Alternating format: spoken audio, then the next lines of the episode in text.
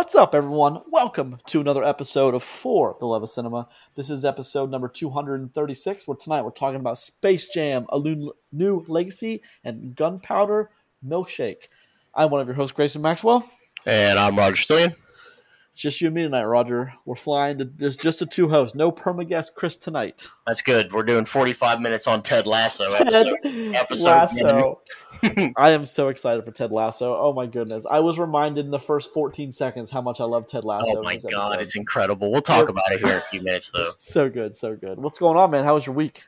Um, not bad. Not bad. Uh, the Olympics started. Pretty big for I love watching the Olympics. So What what what, what events do you uh, do you look forward to watching? You know, it's weird. Um, I'm not a real like elite event guy. Be like, oh, I have to watch every like swim event or whatever. But like, I like to be able to flip through and be like, hell yeah, archery is on, or like women's field hockey. I don't know why. I just I like that. Just just watching random events. Everyone likes to joke and say they like to watch curling. yeah, I think curling's entertaining. Can be because I'm convinced I could do curling. Anyone can do curling. I don't. I don't know if it would be like Olympic, but I guarantee you, within like two years, I'd be a pro. I mean, yeah, sure. It's just it looks like a sport that you, you ever wonder how curling came about? I bet you it involved alcohol. Yeah, I'm sure. Lots of it too. Sure. Lots of it. That is in where, where's that being held right now? Uh, Tokyo. Tokyo, but there there's no one there's no spectators. It's all televised. They're very limited in the stands. Yeah, most Yeah. events have zero spectators. I was watching. Um, they had skateboarding on today. Skateboarding's an Olympic event now, You know, and they had like fifty people in like a five hundred stand thing. That was kind of weird. that's a weird thing to like watch in the Olympics, like nothing else but skateboarding. Yeah. Well, I mean, is That's what weird. it is. I wonder. I wonder how how hard it is to get like an event if you're like a skateboarder. Like, yo, skateboarding should be an event. I guess that's my skateboarding. I feel like all skateboarders talk like that, but Yeah, that's your, that's your skateboarder impression. Yo. Yeah, Wow. I don't, I don't think it's how they are, but I don't think that's. I wonder how hard it is to get an event like in the Olympics. uh, I know it's pretty big deal because they added something else this year too. Um, like BMX cycling or something like that. They added That's- a couple of cool. things. Yeah, that's all right. Like I said, I'll watch anything. So, I just like to see really talented people do cool stuff. well, I mean, that's the thing, right? Like, listen, I can swim. I can't swim like this, you know. That's yeah, like archery. I can shoot a bow and arrow, not like that. not like they can. No, hell no. Not from like 600 yards over a loop, over a barrel, and the Yeah, bullseye. these people are assassins. That's why I love the winter. I love the Winter Olympics when they have like the biathlon, which is legitimately cross country skiing and rifle shooting together. Like that's in, that's incredible. Like that's secret agent spy training. I need you. I need you to ski twenty kilometers, and then every so many kilometers you stop and shoot these targets. What? What else are you gonna do that for? Murder people. That's it. That's super clever. Yeah. When when else would that come in? Like when was that? Also, how do you practice for that? Like how do you? You ski and you shoot things. Like that's it. Wonder how that became an event. But yeah, that, those are definitely assassin in training. Maybe, maybe maybe that's how the governments like find their assassins. They just Hope so. they just Why not? incorporate it into the Olympics. Why not? Bunch of Norwegian assassins. running around the world. Oh, Yeah. that's that's kind of cool though that people are you know do that and they do it well. That's like James Bond stuff, man. Triple X. Yeah, the other thing I like to watch and most people enjoy watching is like the gymnastics. Like women's gymnastics is like hugely popular. And Oh yeah, to see some of those women do what they do, it's like I could never do that in a million lifetimes, but they make it Well, look easy. Well, and the thing like right now too is our country, you know, the United States, we have an incredible gymnastics team, and we probably have the one of the what will go down as one of the greatest Olympian gymnasts of all time. So, Who who is that? uh, Simone Biles, Oh wow, nice, you know, the young lady um, from Texas, and uh, nice. yeah, she's just incredible. Go USA, go USA. That's right. And I like, God damn it, I love this country. So as you We- as you, listen, as you we're crack super- beer. we're super shitty to each other. But man, when it comes to dominating other countries in sporting events, I'm here for it. We're not too far from the purge, but man, no, yeah, we're, we're garbage to each other, but we rally behind our sports. That's right, baby. That's true, man. That is true. Man, oh man, Olympics. You know, I watched. I watched fencing today. Fencing rules. How was that? That's that's pretty sweet. Lady from the United States won her first ever fencing medal. So Hey, I mean, look, you're a gold medal winner for fencing. You're still a gold medal winner in the Olympics. Yeah. So nothing wrong don't, with what, that. I don't care what gold medal you win. It's a gold medal no matter what. oh man, that's pretty cool. I might, I might have to check in and watch some of the watch some of the Olympics. Well, remember, year. so talk about an Olympic movie real quick. Remember the movie Eddie the Eagle with uh, Hugh Jackman and Taron Egerton? I do very vaguely, but yes. So yeah, so I mean, his whole deal because England doesn't, or Great Britain, however they brand themselves in that movie. I think it's England. Then, like, they don't do a lot of Winter Olympic sports. So he qualified as their ski jumper. He was a qualified Olympian. You know what I mean? It's awesome. So yeah, that's I think that's kind of neat. If I was an Olympian, I would be like, you can't you can't address me without saying Grayson the the Olympian. You know, you know, like if, if you've worked your whole academic life and you you you have a doctorate, it's like why, why would you respond to anyone that doesn't doesn't refer to you as doctor? Yeah, those people are kind of dicks. You're saying if you had a doctorate, you wouldn't be referred to want to be referred to as Doctor Stillion before you respond. I mean, not if? I'm like walking up to my friends. they're they're the ones you have to make do it the most. Yeah, right. All right. This is episode 236 of For the Love of Cinema, a podcast about movies, film, and cinema, which posts each and every Tuesday at 5 a.m. on Podbean. It's New York time, which then distributes to iTunes, Spotify, Google Podcasts, and Amazon Music. Each and every week, we look at the box office, current upcoming releases, what's streaming trailers, and the movies of the week. But without further ado, let's take a look at the box office. Number one, Old, as probably surprises nobody, 16.5 million. That's 23 million worldwide. That's that's off to a decent start for the M Night Shyamalan mean- film. He got the number one of the week. What else can you ask for? Exactly. Snake Eyes following just behind with 13.4 million domestic, 17.3 worldwide. Those are both on the docket for next week. Black Widow still strong, 11.6 million, bringing a worldwide of 314. Yeah, there's the there's the Marvel number we're used to seeing, right? right Yeah. there. Right, that's. Yep. Space Jam: A New Legacy, 9.6 million with a disappointing. Oh no, never mind. A worldwide of 93. No, it's fine. Yeah. fine. Jeez, that must be doing gangbusters somewhere else. And keep in mind that that's also on HBO Uh, Max. HBO Max. Ah, damn, those are good numbers for that movie. F9 finally pushed out top four. Number five, 4.7 million worldwide of six hundo, 600 million, 220,000. That's good. No, 600. Yeah, 600 million. I thought that movie would have hit that the week week number two, but I guess I was wrong about that. Yeah, I don't. Yeah, there's that. I You're just- always wrong about things. I know because I'm so wildly enthusiastic about it. like, oh, the movie's going to open up to seven trillion dollars at opening weekend. Yes. That is not the case most of the time, or ever, because that's never the case. That is never the case.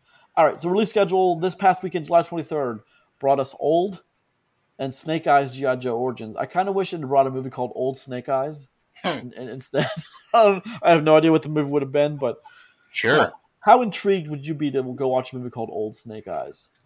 I mean, I watched a movie called Logan, which is old Wolverine, and it's incredible. that is So a, that is a damn good swan song for that character. All right, July 30th, just next week, Jungle Cruise. Then August opens up with Suicide Squad. Then we get Don't Breathe 2, Free Guy, Respect. August 20th, Finch, Paw Patrol the movie, The Protege, and Reminiscence, which is theatrically and HBO Max, please note. Please Ending the ending the note ending the, the note ending the, the month with Candyman, the remake of the horror film. And starting out September is Shang-Chi and the Legend of the Ten Ring. That's on September 3rd. And Cinderella on Amazon. September 10th is Malignant and Queen Pins, the movie about the coupon capers we, we talked about the trailer for last week. yeah. Ooh. So we have kind of a. I don't. I really hope Free Guy does good numbers in August 13th because I think it deserves better than that. I don't think. I don't. I mean, I don't know what to think about the Suicide Squad. Honest to God, I don't. We've already had one that didn't do well and wasn't good. I don't know. I Uh, think they're going to go full on comedy this time, and I'm okay with that too.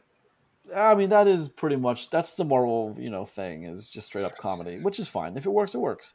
Yeah, yeah. So we have a pretty tame uh, going into September. Do you, do you think Shang Chi is going to do great, like huge numbers, like more than Yes. Black more than Black Widow? Yes. I would have thought Black Widow would have opened a little stronger, but Asian demographic, it's going to do monster numbers. I sure hope. I sure hope so. For Marvel's definitely got a lot, a lot on that one. They're definitely hoping for a huge number on that one. Marvel. they have a very successful, a little film franchise you may have heard called the Marvel Cinematic Universe. Never heard of it. Never. Oh, good. You know, it's it's it's made a few dollars here and there. I'm always I'm always glad when we get introduced to new things that I've never heard of. Yeah, it's always nice, right? All right, what's streaming this week? We're taking a look at Amazon. As always, you should definitely take a look at The Vast of Night, Sound of Metal. Those are two tens, and very deservedly so. Those are incredible. But if you decide not to and look for something else, Centurion by director Neil Marshall, Michael Fassbender, Dominic West, Olga Kurylenko. That's 2010. Roger, did you ever watch Centurion? Nope. That's uh, that's an interesting. Uh, the Germanic tribes uh, overtake the Roman garrison, and then it's uh, it's Roman soldiers trying to run for make a run for where they know they have a, another garrison. Trying It's, to uh, get, be safe. You're trying to be safe. To me, that was always a, a vehicle for Michael Fassbender, but it's still an okay movie. It's actually quite. It's actually the the fight scenes are actually quite well choreographed, and Cool. I put this one on here for Chris, but he's not here. So, Alien by director Ridley Scott, Sigourney Weaver, Tom Skerritt, John Hurt, Veronica Cartwright, Harry Dean Stanton, Ian Holm, and Yaphet Kotto. That's 1979, the horror classic that started a lot. Never heard of it. Never a small little movie you may have heard of. All right, and number three, Our Friend by director Gabrielle Cowperthwaite, Jason Segel, Casey Affleck, Dakota Johnson. That came out very recently in 2020. If you haven't seen that, I've recently watched it. It is a tearjerker, so Roger, you should course it probably avoid it. Yes, That's a tough one to watch, man. I will openly weep because I do that. Well, you and I are both movie criers. Nothing, nothing Yep. wrong with it. Nothing wrong at all. All right, Roger. I want to know what your opinion is on the Dune trailer. Uh, so Dune, new Dune trailer came out this week, uh, and it's incredible. The only thing that could overshadow the Dune trailer that came out was the fact that the Jackass Forever trailer also came out this week. Uh, I'm kidding, of course.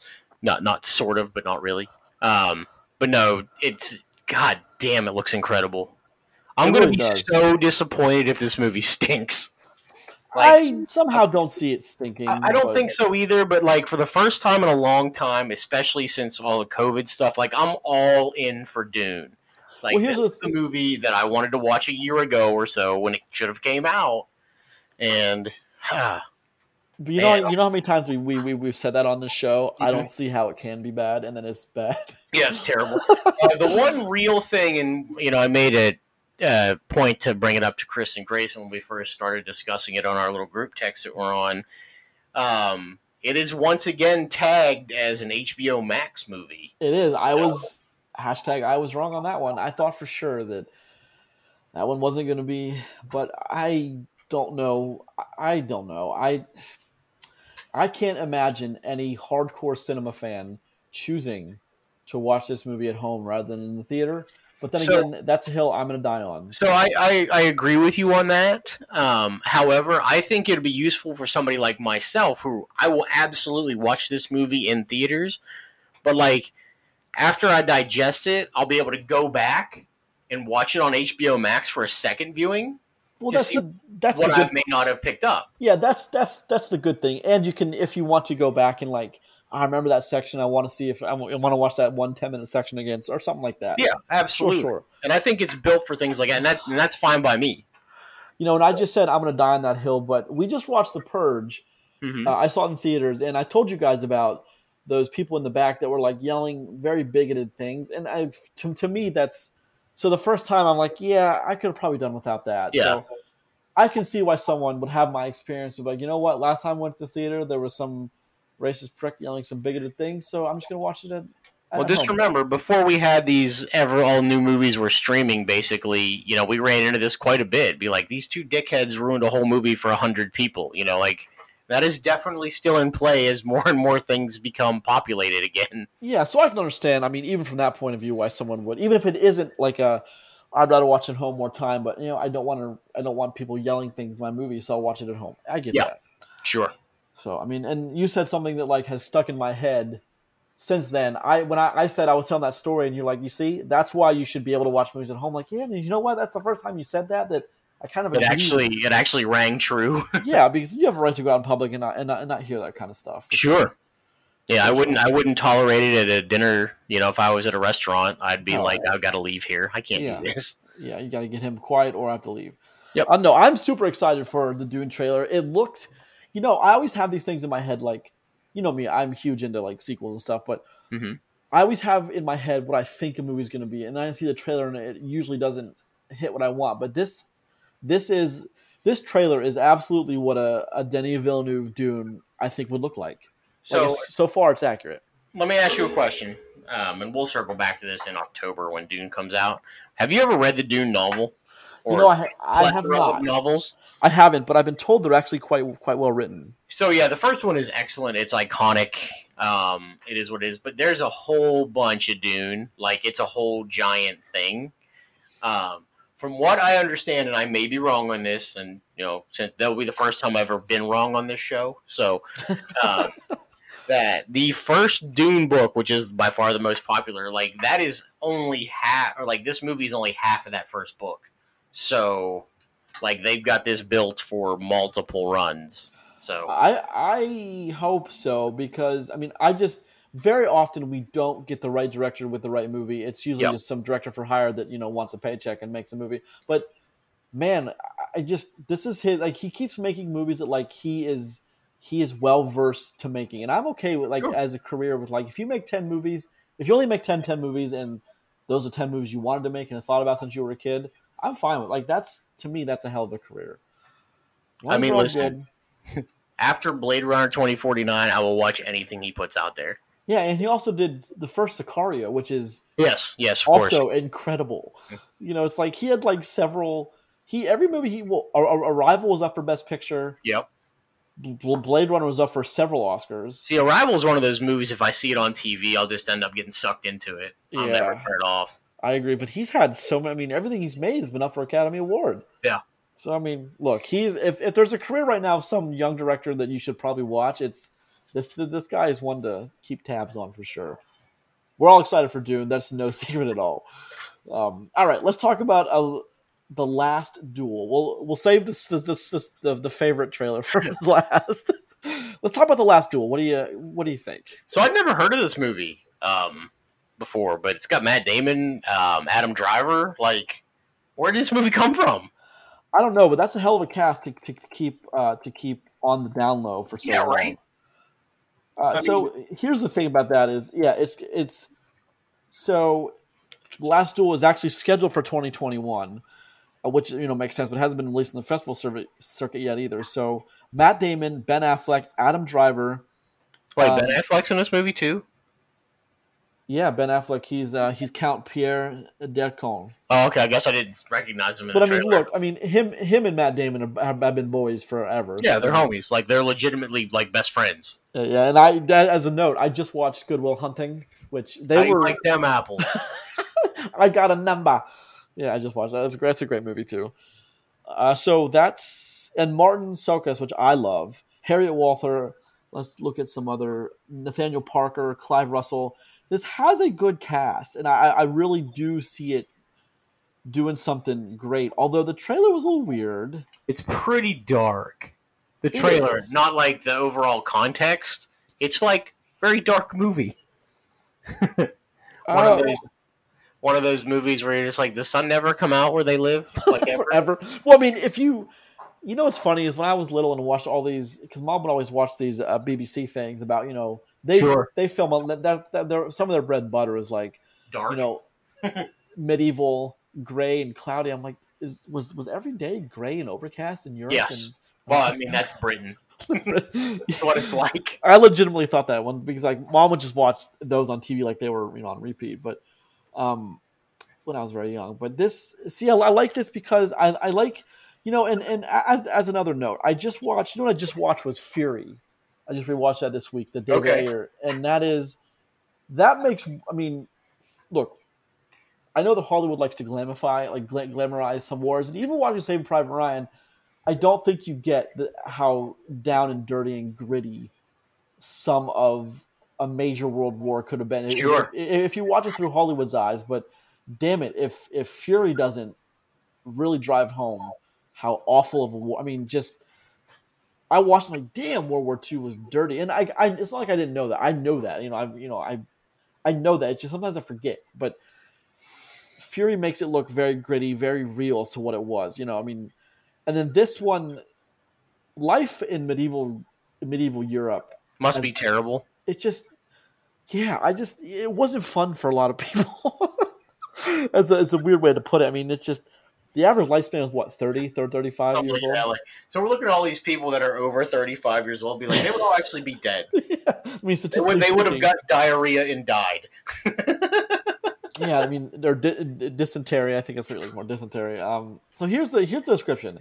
King charles VI declares that knight jean de courageous i didn't say that right settle settle his dispute with his squire by challenging him with a duel. And this this movie had you see who directed this movie No. ridley scott Really? I know, and that makes it all the more baffling why we've not seen much of it. Like you'd think that a Ridley Scott directed movie would be everywhere. Huh.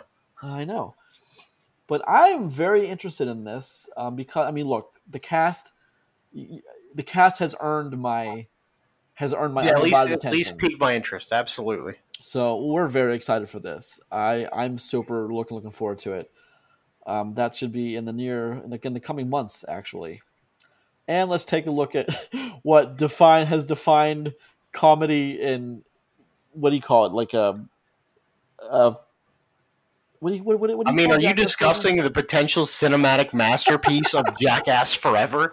I am indeed, sir. I I would I want to ask you one question. And I and this week because, you know, a new Jackass trailer has come out, everyone's everyone is, you know, on Twitter hashtag this is cinema trying to be like I, you know, this is movie. I mean, I don't want to go off and say this isn't cinema because Jackass it is a movie, it is cinema.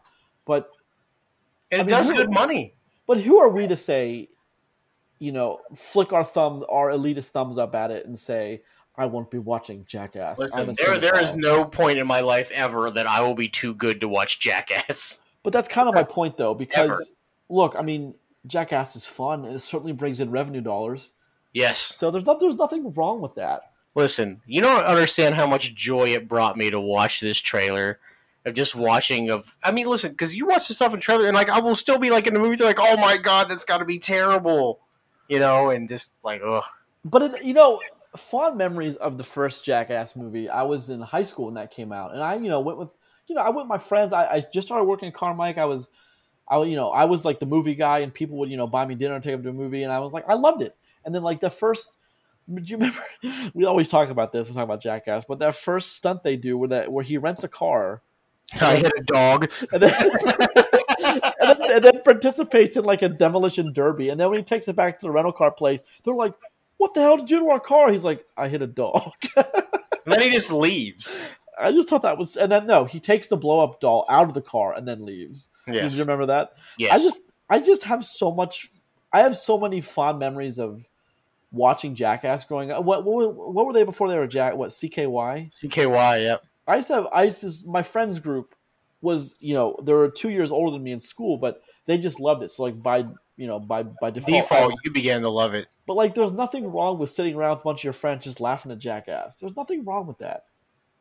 You know, I just, I just sometimes I just get so mad when people, you know, get so elitist about what is and isn't cinema. Like, who are you to say what is? my, and isn't my whole thing with Jackass, and you know, it is what it is for people. If you go to Jackass, you know what you're getting into, right? You shouldn't be surprised. That's my point, though. Is like you're not going in there expecting cinematic greatness, but you are expecting a laugh and a good time. You know what?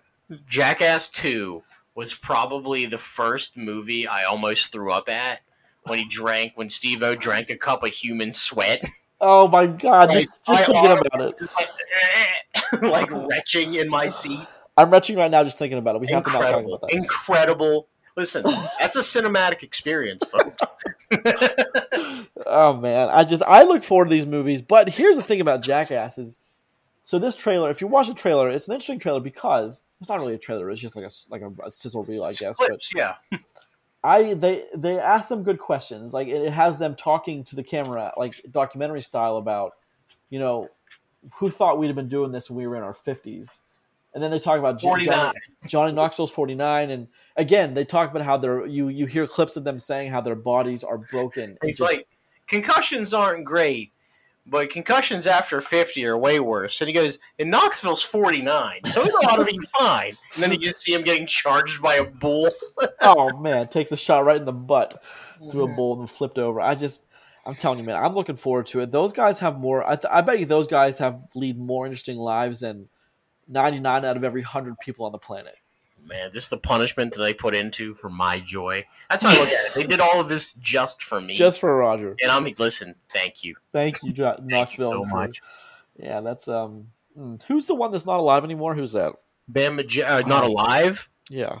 Ryan Dunn. Bam Margera is the one that they fired during the filming of this one. They said he's not allowed back ever.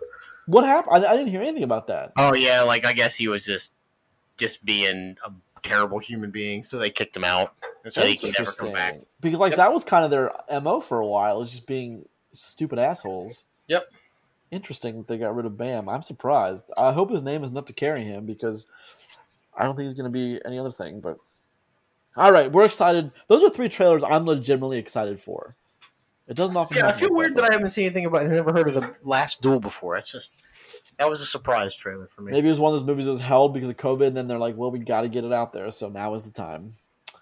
But with you know his name behind it, Scott's name, you'd think that there would have been a bigger I mean, follow. Matt Damon and Adam Driver too. I mean, come on now. Let's talk about one of the best shows ever produced for television. Mhm.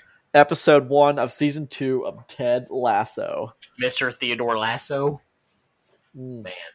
Let's talk about Roy Kent and the crew back again. Well, the Roy Kent's not, but he's back in the show, but he's not. He's coaching.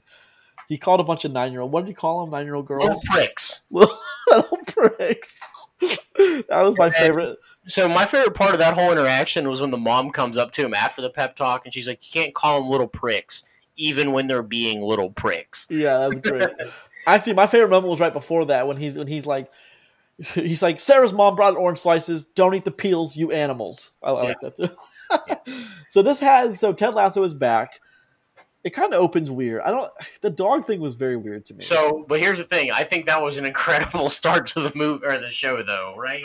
I think so. So here, here's the backstory in Ted Lasso. So they have been relegated down to the, the English Championship League. Um, the top top two teams get sent back up to the Premier League. The third place team goes in. The third, fourth, fifth, and sixth place team all end up in a little mini tournament to get relegated or to go back up. So you got to be in top six to at least go along. So they're seven games in.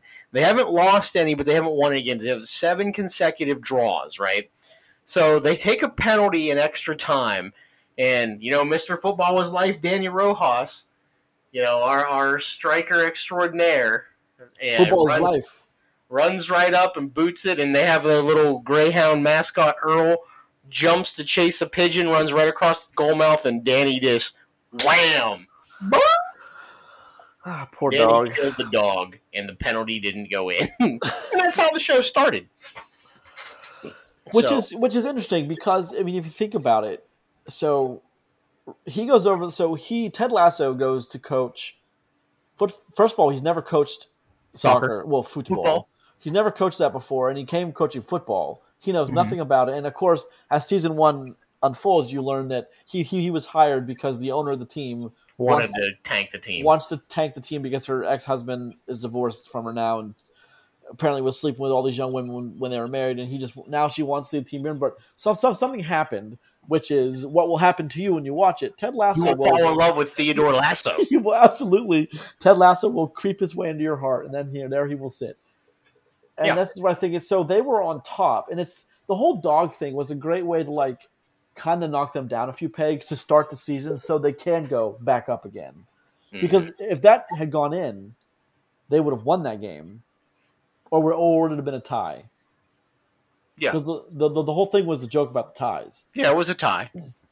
So, but if that had gone in, they would have won. So it's a good way to like. They're still the underdogs, but this show only works when they're the underdogs because Ted Yeah. Lasso, you know, that's the whole thing. Is, but if you haven't, there's been a couple of there's a couple of articles about Ted Lasso from major publications. You can find them if you if you Google it about Ted Lasso. The f- season one was incredible, and somehow this episode is already better than the best of season one. I don't know about that. Like that's that's a bold statement. I mean, because legitimately, Ted Lasso during last season like legitimately brought tears to my eyes. A few, a, Um, few- a few times. Yeah, um, just because like it legitimately is touching. Um, the show is so good. It's it's hard to put into words about how like the show will make you feel. Like it makes me happy. you know what I mean? Because like, listen, it's it's an R-rated show about soccer in England, and it's so well done, so so well done. Um, I can't I can't talk about how how great it is. It's you have to watch it. I mean, you will get introduced to probably the greatest person ever in Roy Kent. And listen, Roy Kent retired in between season one and season two, obviously. And now he's coaching nine year olds, and he ends up on a double date with his girlfriend Keely, and you know, um, Played by Juno Temple. Yep, Juno Temple and the owner, the owner of Richmond AFC and her new boyfriend. And Roy is just drinking his way through it. And how about like the poor, like the whole thing he has, the whole like sixty seconds he just goes off after that date about love, But again, how it, sh- how it should make you feel. That's incredible. it is incredible. But it's what he says to her about the guy's fine. Yeah, you- you he's like, fine. it. He's like, ah, shit. He's like, you, you should never settle for fine. You deserve more than fine. Like it's a good. That's how Roy Kent compliments people, and it's it's wonderful. You know, it's just, oh man, I have nothing but the highest hopes for Ted Lasso season two, and Yeah. I, I hope this continues for at least six, seven, eight, nine, ten. I want a thousand years of Ted Lasso. Oh man, so good. I am. I was so happy when I saw the episode today. That that made my that made my entire weekend better. It I thought about watching it again before the show, but then I would just only talk about Ted Lasso today. Forty five minutes on Ted Lasso. All right, let's talk. 45 minutes on a 36 minute show. All right, let's talk about the Netflix original film Gunpowder Milkshake. All right. Again, one of the baffling movies to me. So, okay, so Gunpowder Milkshake, uh, it came out very recently, directed by Nevat. I'm gonna. I'm sorry, I'm gonna butcher this name. Papachato. Sorry if I butchered it. Karen Gillan, Lena Headey, Carla Gugino, Michelle Yeoh, uh, Joanna Robin, Paul Giamatti, Ralph Ineson, who I love from the '90s. Uh, Roger, why don't you tell us what Gunpowder Milkshake is all about? So, Gunpowder Milkshake is a gun story. Um, it's, I don't want to say John Wick clone, but it definitely is that. It is a very John Wick like movie that stars a bunch of ladies um, with basically their own little John Wick clique. Instead of the Continental, they have the library and the diner, and they have people that kit them out, and uh, some weird, crazy turn of events lead uh, to a child being drug along into things. And that's really it. And a lot of people get shot in the face. So There's lots of shooting in faces and stabbing with knives and stabbing with uh, guns with knives on the end. blunt objects. Yeah. You know, actually, just speaking of that, I just listened to our episode on Guns Akimbo. I want to go watch that again Guns Akimbo is a fun, crazy movie. with with with Harry Potter in a very Yeah. different role, Daniel Radcliffe. But Yeah. so Gunpowder Milkshake. Um, here's the thing about John Wick is that we say it's a John Wick clone, and you keep and you can't argue that because 'Cause it is. It is. I mean. Just for the one instance that, in order to go into the diner where all these deals are made, you have, You have to surrender your weapon. And- weapons. and there are and there are rules which you do not break, except they are broken twice. But but I mean, everyone knows you don't break the rules. So I mean, that's that's all the evidence you need to know it's a John Wick clone. I mean, and you know the the choreography is very similar. It, it is trying to bank off of the John Wick popularity for sure. Sure. And we have. I'm not sure. So Karen Gillan, I'm I'm happy to see her outside of the Marvel universe. Well, I mean, she's got the Jumanji as well. Well, outside of those two, because those, those are her big things, the Jumanji and the. It's nice to see her doing other things. It's nice to see Cersei Lannister again outside Yeah. of Game of Thrones. First time I saw her, I just got this feeling of, oh my god, I hate that woman because she's Cersei Lannister. But Lena Headey's a fine actress. Not nothing wrong. She's she's she's got the Cersei Lannister stigma on her, so there's that. And she was crushed by an entire castle. So Yeah. Spo- spoilers for what is the most disappointing ending of any show ever. That Hmm. one. All right. Well, Who did you? So we have we have several generations of women here. We have Karen Gillan as Sam, and her mother is Scarlett Lena Headey. hmm They are hit. Well, they are very trained. What hit women assassins? I don't know. What the- Assassins, assassins. I would say. Um, they are very good at what they do. Lena Headey's a little better. She's been doing it longer. I actually kind of didn't like. I I liked and I didn't like how it opened with the young girl at the diner being left because of. I, I don't like it when a character just leaves and explains it 15 years later. I, I, I just we just had that in. The Well, we never got an actual explanation for this either. Like, Well, we did. we we we well we didn't, but we did. Is as soon I mean, as she comes back. We never found out really why she left. Well, so- she left because the guy she killed, she had to leave, or she. Yeah, no, I get that, but yeah, they don't really, they don't really come back to that. So it is, it is what it is. Well, it is what it. Is. I mean, she says she doesn't want to put her daughter in any more danger, but like the whole thing about that is, everyone already knows that's her daughter. So anyone that's looking for vengeance is going to go after her daughter. So I mean, what is done is done. Yeah. But, are, yeah, but Carla Gugino, um, Lena Headey, Michelle, these are women that have proven their chops again and again, and they are. I love. I love these warrior women in this movie. Sure. I think they're great. I love the fact that Michelle um, Florence uses the chain yes. to just dominate these. Killing henchmen. people with chains is awesome. I loved it. I loved every second of that. I loved the one I loved the most with Carla Gugino is Madeline, who she was the she was one of the. I, I love how they call them librarians also. Mhm. So they're they're kind of like the keepers of this world. Like they they they keep the peace of this assassin world. Yeah. which I kind of really enjoyed. Um, and here's where a movie like this kind of gets off kilter. Is was there an explanation for any of this besides? No. Besides- no, it's just a thing. Yeah, that's my thing. They introduced the firm as, you know, an assassin organization that decides who gets hit and when.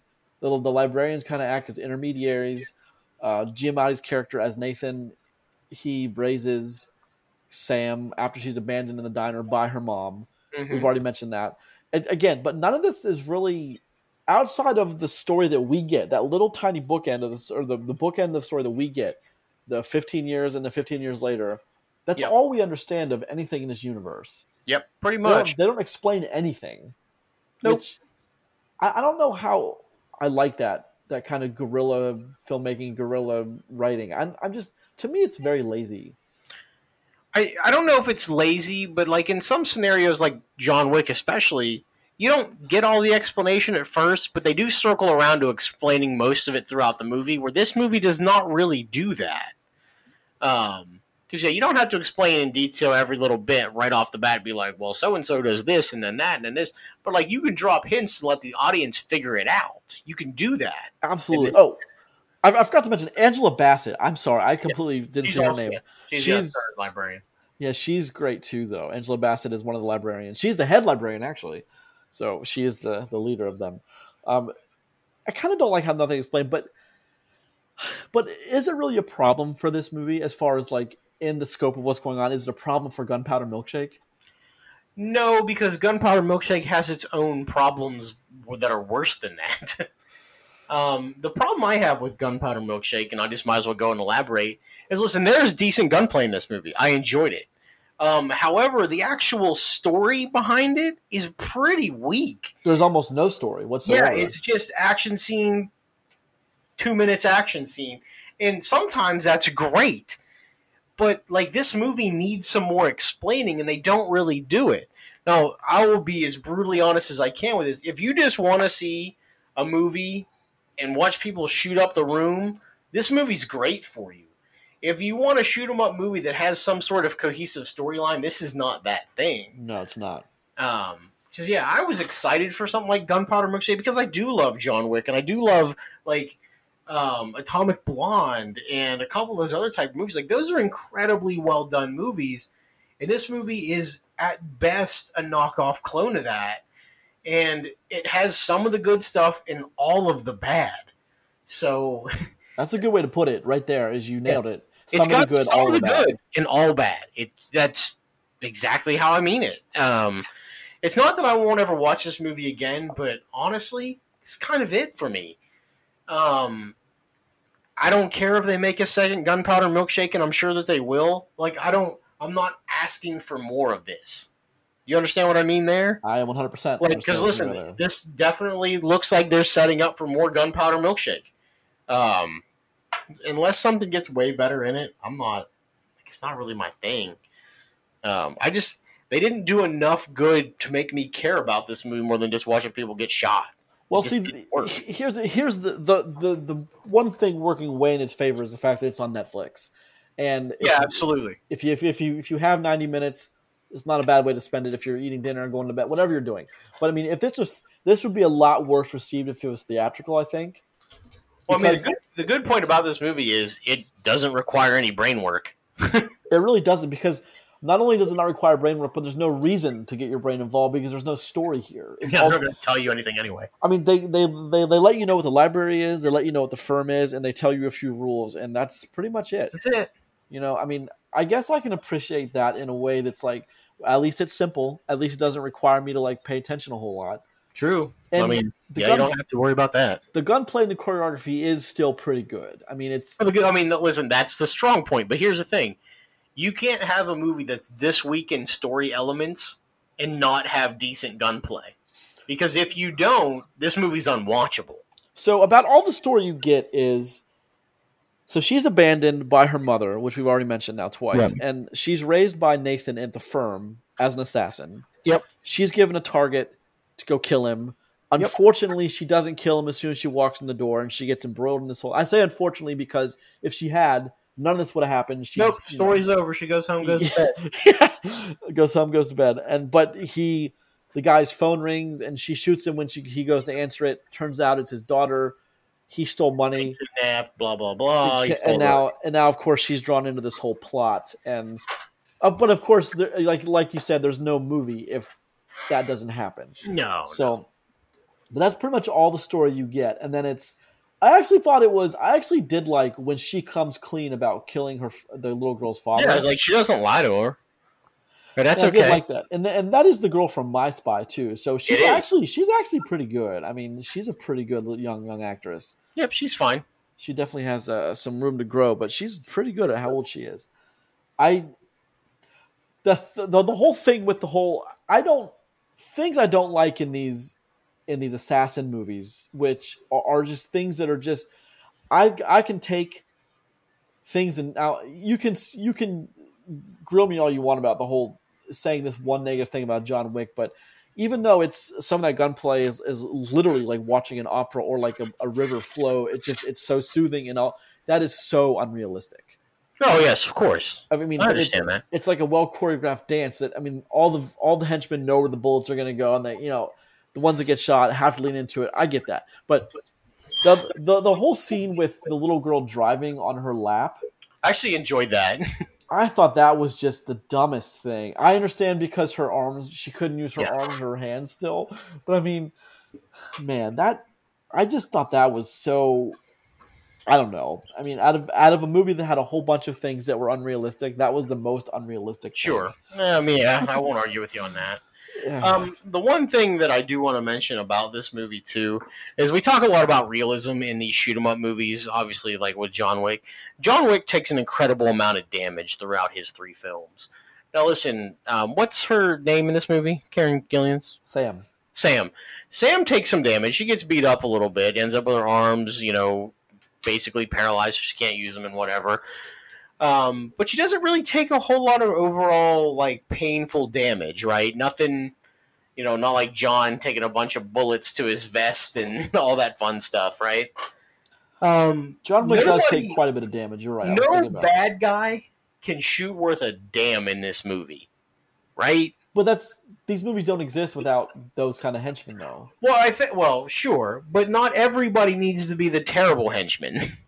That's true. You know what I mean? Like, there's only one guy that's competent in the whole group of assassins that come after them, and it's the guy that ends up uh, killing or shooting the one, killing the one uh, librarian. And I don't, man, I don't know. It just is what it is. But that's the whole thing with. I mean, you don't. Same with John Wick though. Is John Wick is he he does take an incredible amount of damage, and there's a lot of guys shooting at him. But I mean, you can only you only get lucky so many times with bad shots. One of those Yeah. bullets is going to catch you in a place where you can't recover from. It's going to slow you down, and then you're just dead.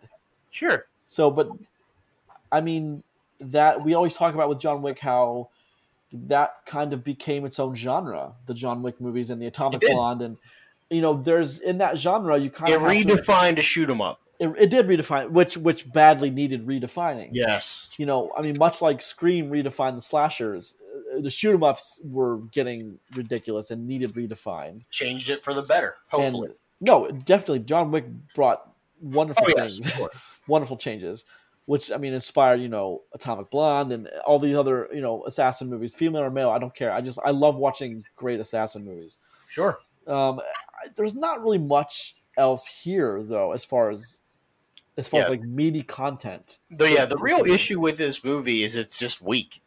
It's just weak story, and, And- it really brings it down. And one thing I want to say before we move to score it is I don't know how Karen Gillan is fine. She's a fine actress. There's nothing wrong with Karen Gillan. I don't think she's tremendous yet. I don't think she's anything. I don't think she's bad or, or She's even- fine. Yeah, she's not even average or bad. She's She's she's, she's good. I don't, I'm not sure if she really landed some of the what little emotion she had to convey. I'm not sure she did it. I'm You not think, sure. this- she- you think Gunpowder Milkshake was outside of her emotional range?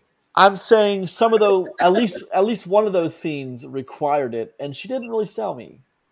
And I'm Well, I one of those, mean, and that- I'm one of those guys that's really kind of kind to that and, and, and give people the benefit of the doubt when they shouldn't Yeah. get it. No, you're you're you're probably right. Like it's again though, maybe she didn't care about the script either. I mean, it's possible. It could have been a contract thing for her. I could, but I can imagine making something like this must be a lot of fun. oh, I'm sure it is, or really painstaking because things like this you tend to take uh, extra scrapes and bumps if you're trying to do any of your own action stuff. So, you know, Yeah, no, I totally understand that, and I, I want to talk about the the villain Ralph Ineson.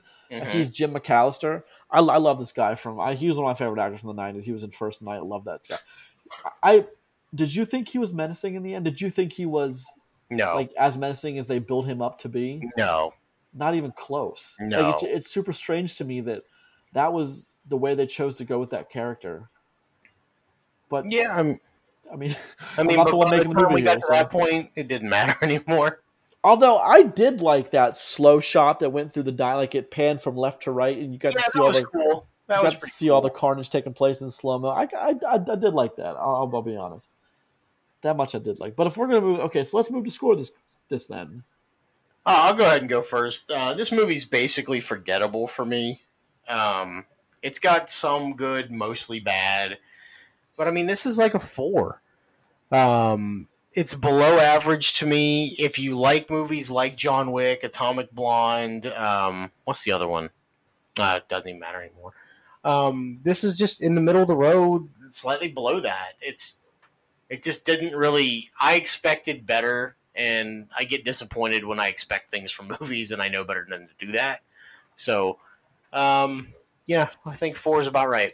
Yeah, I mean our motto is I just hope it doesn't suck. Yeah, it doesn't suck, but listen, it's not that it's farther away from being good than it is from sucking. Yeah, uh, I was gonna give it a four. Also, uh, I can't recommend this to anyone except the crowd that likes this genre of movie. You know, five means we can recommend it to anyone if they're just, hey, what's a movie I can watch? Five is that movie, but this is not because someone who doesn't like shoot 'em ups won't. That's it. You've got nothing else after. If you don't like shoot 'em ups, this movie has nothing else to offer you. Yeah, So- come looking for story. This ain't it. It's definitely not it. So I mean, yeah, I, I think a four is unfortunately where it sits, and I, I, I hate giving out anything less than a five. I, I, I hate it because movies, I just sometimes they can be long, they can take so long to make, and there's so many things that go wrong with them. But the final product, unfortunately, is what we judge the movie by. Absolutely. And so a four is where this one sits. And I think I was being, honestly, I think we were being generous with a four. I have to be, I have to be honest about that. I don't know. I'll stand by my four. I'm okay with it. No, I mean, I four's what I gave it. So, all right, then let's talk about the movie of the week. Years and years in the making, Space Jam: A New Legacy. Roger, why don't you take? Well, it shouldn't take you more than ten seconds. Uh, this is the Jam. second Space Jam movie. Finn. And I'm going to give this one, and I'm kidding.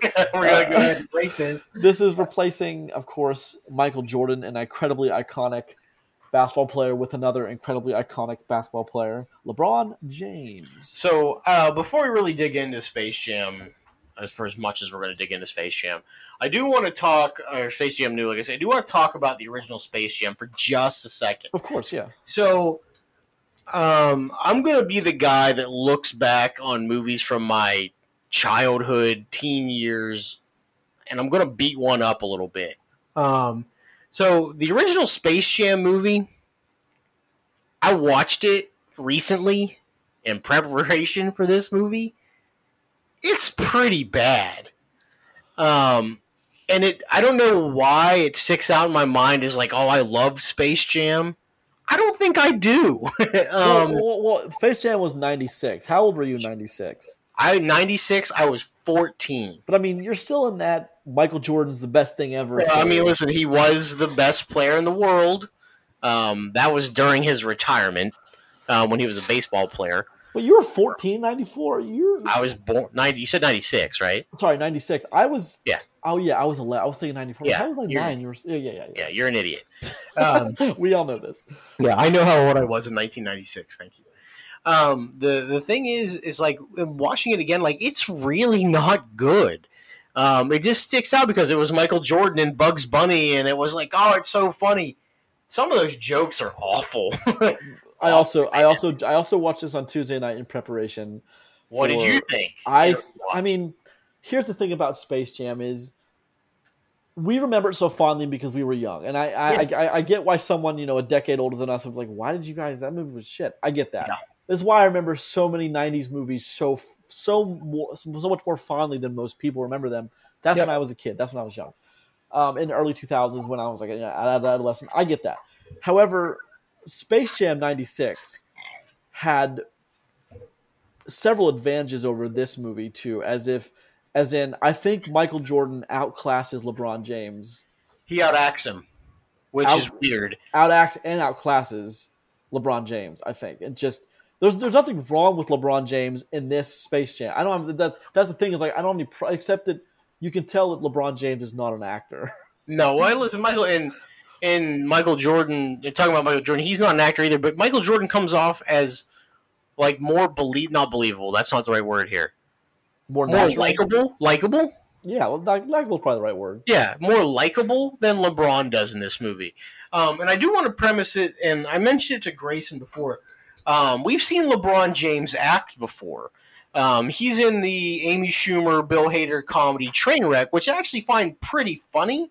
Um, and I actually like LeBron's character in that movie. This ain't it either. It's just he's like he's trying to carry something, and the script doesn't help him one, the script is just asinine and off the wall, much like the original Space Jam, honestly. Um, but like, there's so much going on in this movie, man. Now hold on, this movie is takes asinine and off the wall to a whole different Yes, whole whole different height because at least the first one wasn't a complete comprehensive review of was it Warner what Warner Brothers has done for the last yes, 100 Warner years. Brothers cinema filmography. That part I guess I didn't. I mean, I, I guess You know, what? I did learn something today What'd you learn? that LeBron James is a Hufflepuff. Oh, is he? Is he a, Hufflepuff? He's a Hufflepuff. He got sorted into Hufflepuff. I'm, I'm a Hufflepuff. I'm no, and I love he goes. I always knew. I I always- think that was clever.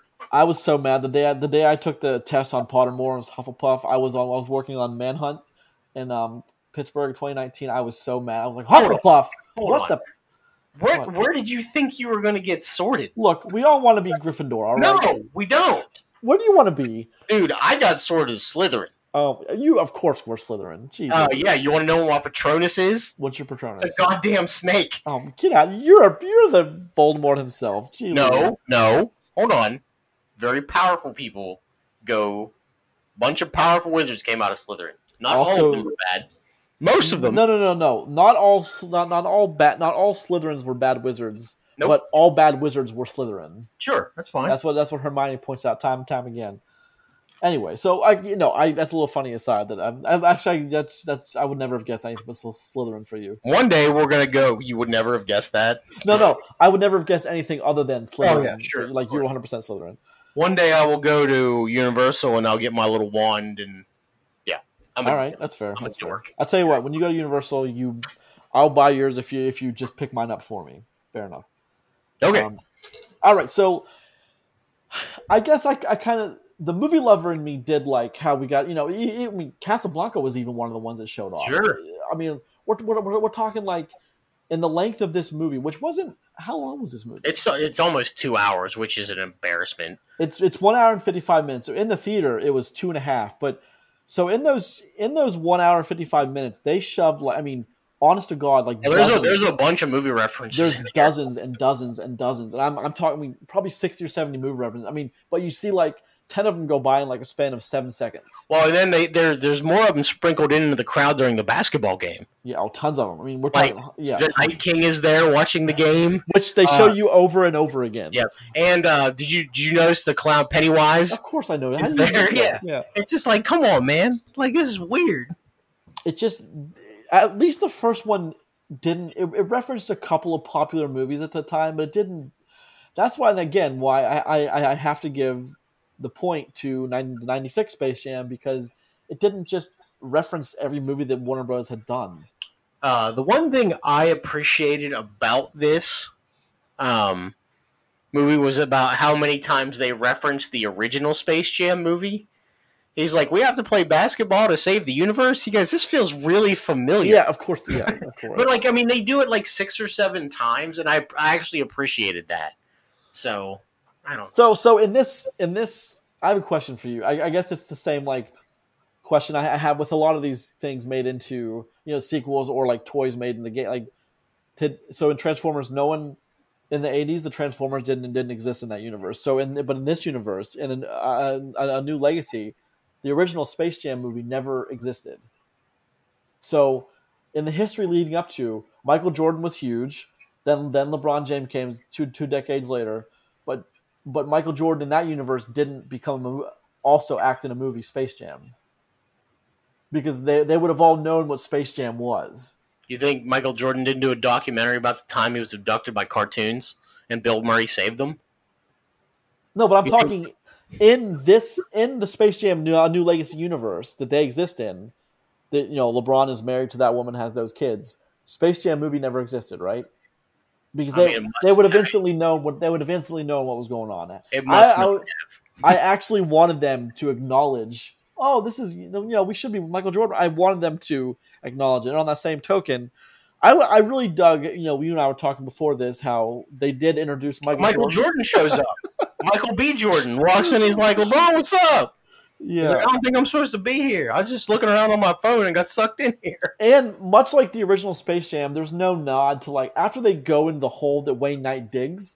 Mhm. There, there's no mention of how like how anyone gets there or gets back. Well, in this movie, though, remember their phones sucked them in when they would click to watch LeBron versus Dom. Uh, I mean, let, let's talk about the story for a second here. So the real part of this story is how they end up playing for Space Jam is LeBron's youngest son Dom uh, is creating a basketball video game similar to like NBA Jam ish with like power ups and all this stuff, and it ends up going. LeBron gets called in for a meeting with Warner Brothers because this this rogue AI played by Don Cheadle sends him, you know, his email to bring him in, and they ends up basically getting abducted after that. So uh, that's the real short version of that story. But they end up playing this basketball game that Dom designed, and the, there's current NBA players and current WNBA players that end up on the team, much like you know the original Monstars or whatever they're called, Goon Squad this time. Yeah, Um, the, the tune in they were called the Goon Squad, but they were referred to as Monstars in Space Jam, I think. Monstars, yeah. But it was the Goons versus the Tunes was like one of the posters. Yeah. Yeah, So I, I get it. I just there, there's something I, I I can't quite put my finger on it. I've been trying to like think about it all week about like why Space Jam in '96 is like that's just that's a '90s movie that like it just was fine.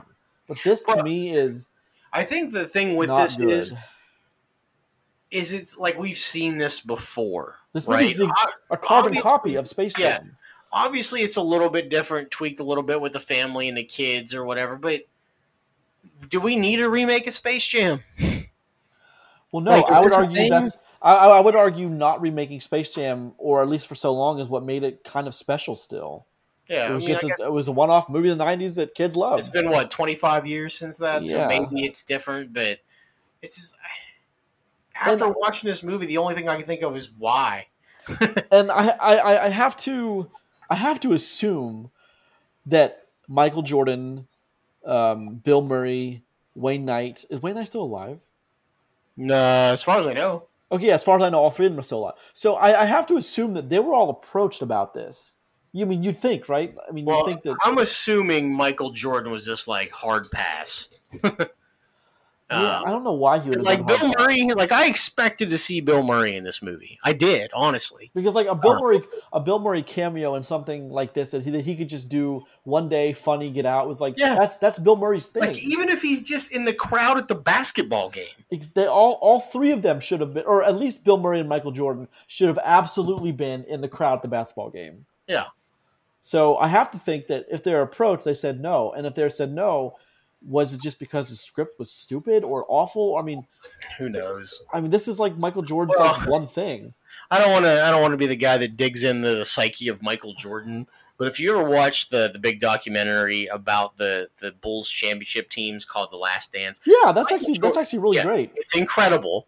But Michael Jordan is a petty man. Is he really? What I I don't. I guess I don't remember him being petty. in that. He holds grudges. No, maybe that's it. he hates people, which is fine. Listen, I want my athletes to be dicks and destroyers. Like that's what I want. Um, but I guarantee you, it was like hard pass. No, Space Jam is my thing, and LeBron has no business doing it. So yeah. Interesting. That's something I can. I mean, again, I think. Well, now that you told me that, he's probably not classier than LeBron James, but I mean, I think Michael Oh, no, Jordan, listen, as a I- superstar, I- in the movie, yeah. Yeah, Um, but the the whole problem with Space Jam is, even if you have kids, I don't think they care about this movie. and my kid had no desire to watch it, none. I just kind of watched this movie by myself. Um, I did not go to the movie theater to see it. It was not uh, mandatory theater viewing for me. well, I did. There was there wasn't many people in my in my viewing, so. Um, I, I mean, the, but it did ninety three million dollars opening weekend. That's but that's hey, that's, That's worldwide. worldwide. I need I Yeah. need to be specific. But I mean, that's good. I'm glad it's making money just because I want all movies to make money right now. It's just, for me, it's just not good. well, it was Like, it was there- kind there's of a waste. nothing about this movie. I'll be like, dude, you got to check out the new Space Jam because of this scene. I'm not gonna do that. Well, no, because there there is. I mean, it was. I but I very much wanted to, and I mean, it's just it's a shame because I didn't. I hate when we score this the theatrical movie lower, and I don't want to score it yet, but we will get there. I, I hate when we score the theatrical movie of the week lower than the Spoiler. yeah. But I mean, it's just it just this movie. I you know, I heard early on that man, this movie is really bad. I'm like, how could possibly how could it be worse than '96? Like '96 is still like a. I would if, if I were scoring '96, I would give it a straight five or six maybe. Like, it just- um, It just after after rewatching it, it's probably a five at best. well, I mean, it's still, but this is. A new legacy is points lower. I mean, we're talking Oh, yeah. points lower than a five. I'm not gonna. But I have two more things I want to talk about. But All right, fire away at him, man. so I, okay, got, I ain't got much. Just so we go back to 1998 in in, in, in Akron. sure. Now, I don't know. Again, I'm not a. Two things I'm not is, and we cover a lot of in this podcast is sports movies and you know Marvel. I'm not big into comics, and I don't know any Marvel or any sports history. So the the digs about him being a team switcher that was because he went from city to like LeBron James goes. From He went from. Cleveland to Miami, back to Cleveland, back to now to LA. Yes, and, that and- really happened. Yeah, okay, that's okay. I didn't know that, but I can assume from the opening that he kept switching team. That was why they call him a team switcher. I, I got you, and and that's not again. I don't know, but that's not LeBron. LeBron doesn't have a family, right? Or Oh, he does he? have a family. Is that his wife and his kids? That is not his wife and kids. Okay. No, they are represented by people with that are given the same name. His wife's name is Savannah. His uh, first son is Bra- uh, LeBron James uh, Jr. and then Dominic. And I don't remember what their daughter's name is, but yeah, those. He really does have a family about that age. Well, I, I didn't want to do any like because I, I I didn't want to do any. I didn't want to look that up because I feel like that would have been uh, that would have been a no brainer for me. Like, well, yeah, of course he uses family, but That, that is not his family now. is not his. Okay, noted. That is not his family. And how do we feel about Don Cheadle as Al-G Rhythm, which I thought was an interesting way to say that, but Um, I mean, he's fine. Don Cheadle is better than this. Much Yes. better. Much like Don Cheadle is like Academy Award winning level, and this was to me. This was like, this is Don Cheadle really. Did he does he really need a paycheck right now? Is he not making enough mon- money from Marvel Yeah, stuff? I mean, he might have a deal with Warner Brothers though. Or maybe he wanted to do it. I, I mean, I could see that if LeBron's in. Maybe Maybe yeah, maybe LeBron he's fan. LeBron. Maybe they're buddies or something. Maybe, maybe he's huge LeBron fans like LeBron. I Hey. want to be that guy. Yeah, the, honest to God though, that stuff matters. No, it really does. And I, I don't. And Sue Bird, Anthony Davis, Damian Lillard. These are all very famous players, right? Yep, Dame Okay. time. Yeah, I love Damian Lillard, one of my favorite NBA players. and they were the they were the goons. Yep. The the stand in for the Monstars. Um, did you think that the the Spider one was a little creepy? Yes. well, I mean, you know, since uh, we've talked about some of Grace and stuff, I do want to talk about the second half breakdown that uh, the shutout that the uh, Tunes pitch of allowing the other team to score zero points while scoring a thousand points of their own. yeah, I mean it's that is not basketball. I mean, not that Space No, Jam '96 they played basketball, but like this was this was just again, it wasn't. I- I don't understand why they made some of the decisions that they made. Um, Yeah, I just I can see why they made the animation style. They they they didn't they made them look better. Although I didn't I didn't think they looked better. the the 3D animated style was weird to me. I think it was super weird. Like it just it looked more fake than the other ones did. Yeah, I think it's unnecessary.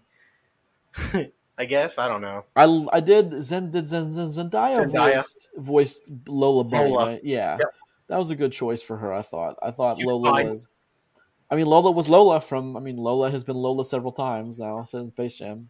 Yep. Again, I don't see. I mean, if you love the first Space Jam, there's probably probably I'm saying there isn't. I'm not saying there is, but probably a space in your heart for this movie. But it's not for me. I don't have. I mean, Yeah. I will never watch this. I cannot see me ever watching this movie ever again. Up until recently, when I watched the original Space Jam again, Space Jam had a spot in my heart of like a good, fun movie I remember as a kid. But now I'm just like, God damn.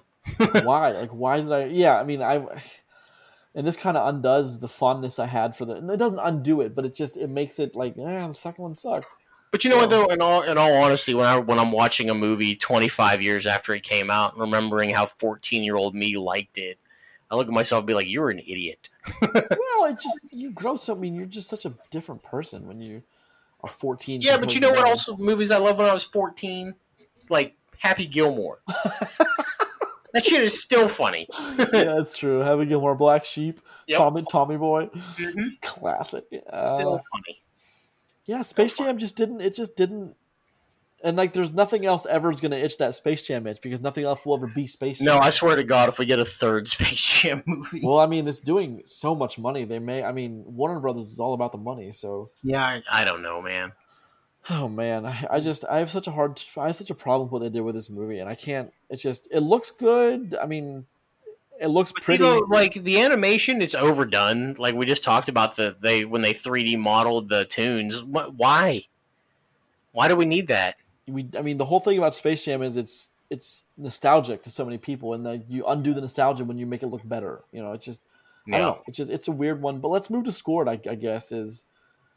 Um, I'll I'll go first. I mean, this is for for me. This is a disappointing three and a half. Mm. Because like, again, I've said it a, a time and time again. I, still, you know, I like the original Space Jam. There's got to play some. I was obsessed with Space Jam. My VHS was so worn out when I was that when I was younger. I just this is man, nine, what what eleven year old me would be pissed if this if I saw this movie then. Um, well, I mean, I'm not going to score too far off you. I'm going to give it a three. Um, this at one point, I'm like, what the hell is going on here? And obviously, I have to suspend belief because I know what I'm watching. But like, I didn't care about this movie at all after. After like their little cameo through their little drive through the Warnerverse or whatever the hell they're calling it, I'm like, what is going on here? it's just it's just a bunch of pretty things are thrown at you a million miles an hour. But I so mean- like how that stuff is kind of clever, it's completely unnecessary. And why in God's name is this movie two hours long? I don't know. That's a good question. So you know what's funny, and I thought about this because, like I said, I watched this at home. At halftime of the basketball game, okay, when they're down like a thousand points, okay, We're down a thousand. Yeah, yeah. I just remember laughing because it's so re- unrealistic. But yeah. So at halftime, I paused the movie to go to the restroom. There were 42 minutes remaining yeah, in this film. 42! I paused it around the same time as I was like, "There's really 45 minutes left of this movie. What the? Gross. yeah, it was just even from like the, the first opening minutes, it was to me, I was like, what is going on in this movie? Yeah, it's like, ugh, Oh, come on, man. Yeah, I'm. It's a Uh. very a very disappointing three and a half for me. Yeah, combined six and a half, and I'm sure Chris gave it a two.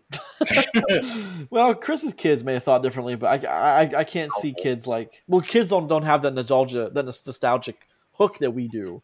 I don't even know if you'd take a ten year old now and be like, "You ever seen Space Jam?" You want to go see the Like, I don't think that's a version of it? movie you'd show them anymore, is it?